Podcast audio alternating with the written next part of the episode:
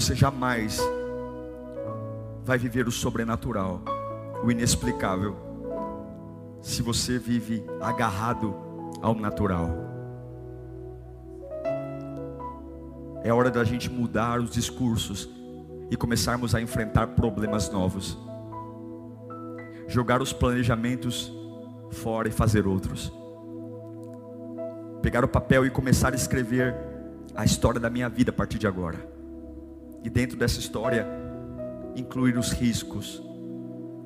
E dentro dessa história, incluir coisas que o meu dinheiro não paga.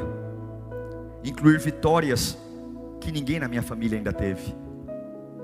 É hora de pegar o papel e começar a escrever a história da minha caminhada, escrevendo coisas que, se alguém ler, vai dizer: Você é louco. Mas Isaías diz que as coisas de Deus, aos olhos naturais, é loucura. Você tem coragem? Ou você acha perda de tempo?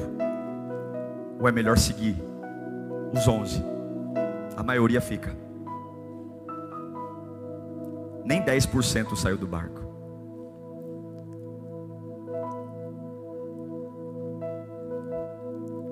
Não olhe o natural. O poder de Deus não é intimidado pela gravidade das suas circunstâncias. O poder de Deus não é intimidado pela gravidade das suas circunstâncias.